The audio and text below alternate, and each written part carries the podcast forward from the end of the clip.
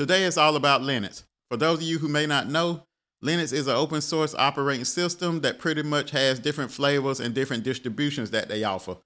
So some of the distributions they have is Ubuntu, Fedora, CentOS, and then you have Kali Linux, which is mainly geared towards security professionals and people in the cybersecurity field. So all of these are some form of a Linux distribution. So anytime I run into someone that works for a Fortune 500 company, pretty much they all say the same thing. They all say that anyone they interview, they already expect that person to know Linux. It's pretty much a given. It's an unwritten rule that you got to know some kind of some form of Linux. So at most of our companies or most of the jobs that we work at, if you're a uh, regular employee and you're not in IT, a lot of times most of these companies is going to have a lot of windows pcs just because windows is probably more user friendly and that's what a lot of people is used to but then on the it side of things at that same place of employment in their data centers a lot of times most of their servers and everything is running off some form of linux.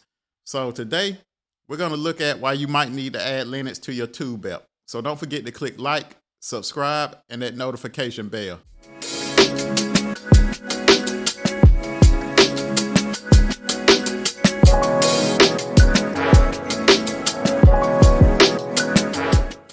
Welcome to Debt Free in IT. I'm your host, Mike.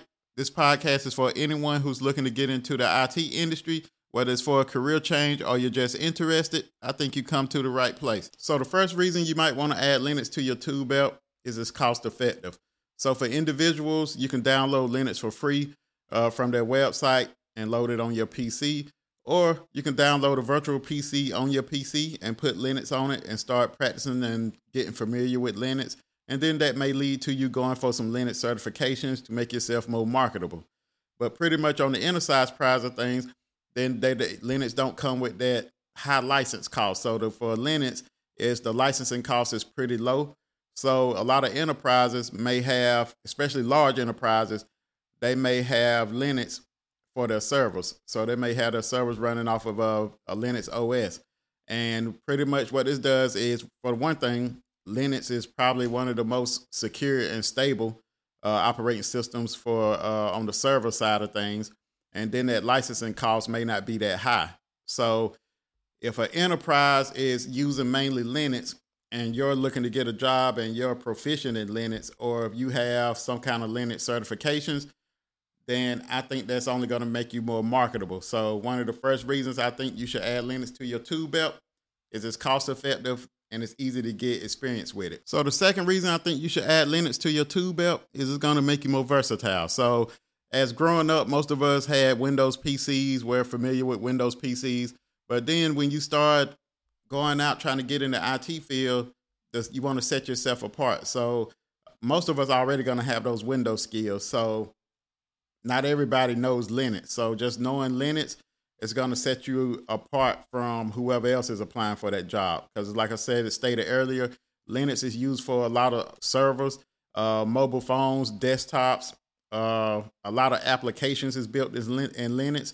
So, just knowing the Linux side of things is only going to make you more marketable and make you more versatile. Just because that way they got someone that knows Linux and also is familiar with Windows, and you may be already familiar with Mac OS or, the, or, or with Apple, which a lot of enterprises may not have Apple as their main user PCs that the users are using, unless it's a small boutique shop, something like that. But most large ones, you see, most of the time it's going to be a Windows, but then on the server side, you're going to have that Linux.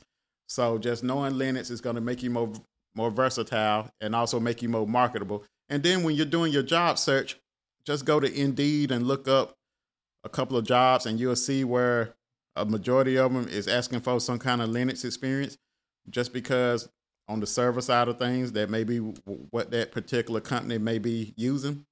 So, my second reason that you might need to add Linux to your tool belt is it's going to make you more versatile. So, my third reason you might need to add Linux to your tool belt is it's going to help you to grow as a person. So, it's going to help you with personal growth.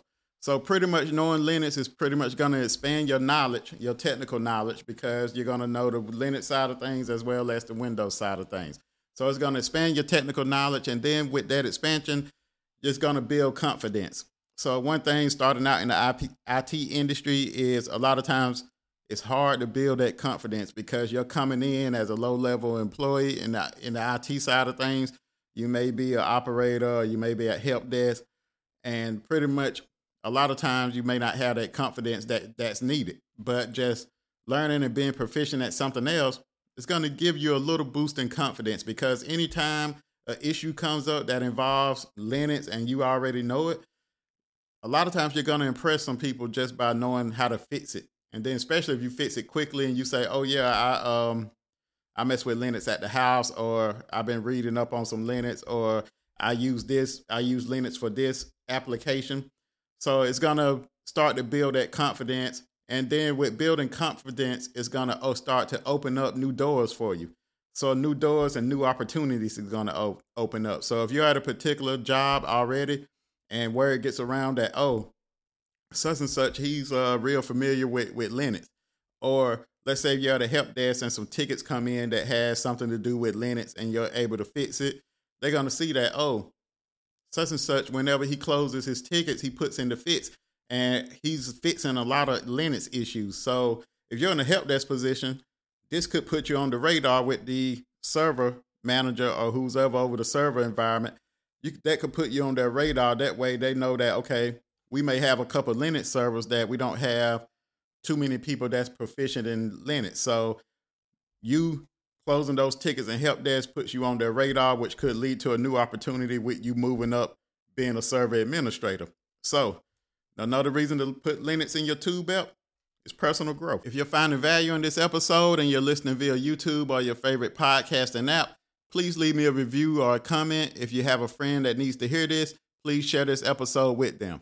So, the fourth reason for you to add Linux to your tool belt, this goes out for everyone that's interested in learning the cloud. So, Linux is heavily involved in cloud computing. So, if you look at platforms like AWS, Azure, Google Cloud, that all of these offer Linux-based virtual machines. So knowing Linux is going to be essential for managing any kind of cloud resources and deploying applications in the cloud. With that being said, if you're looking for a job and you already have some form of Linux certification, then that just having those certifications to a company that has, let's say they're using AWS cloud and they see that you're proficient in Linux. You may not be a server admin for Linux, but let's say you got a Linux Plus or something of that nature. So them seeing that could make them hire you just because they know you're proficient with Linux, and then that way they know that you will be an asset to their cloud team or using their cloud environment, you'll only be able to help out. So Linux is heavily involved in any kind of cloud resources and cloud computing. Well, that brings me to the end of this episode. Hopefully, you found some value. If you're on TikTok, Instagram, or Facebook, you can follow me at Debt Free in IT. If you have any questions or comments, you can email me at debtfreeinit at gmail.com. Other than that, I'll see you next week. Peace.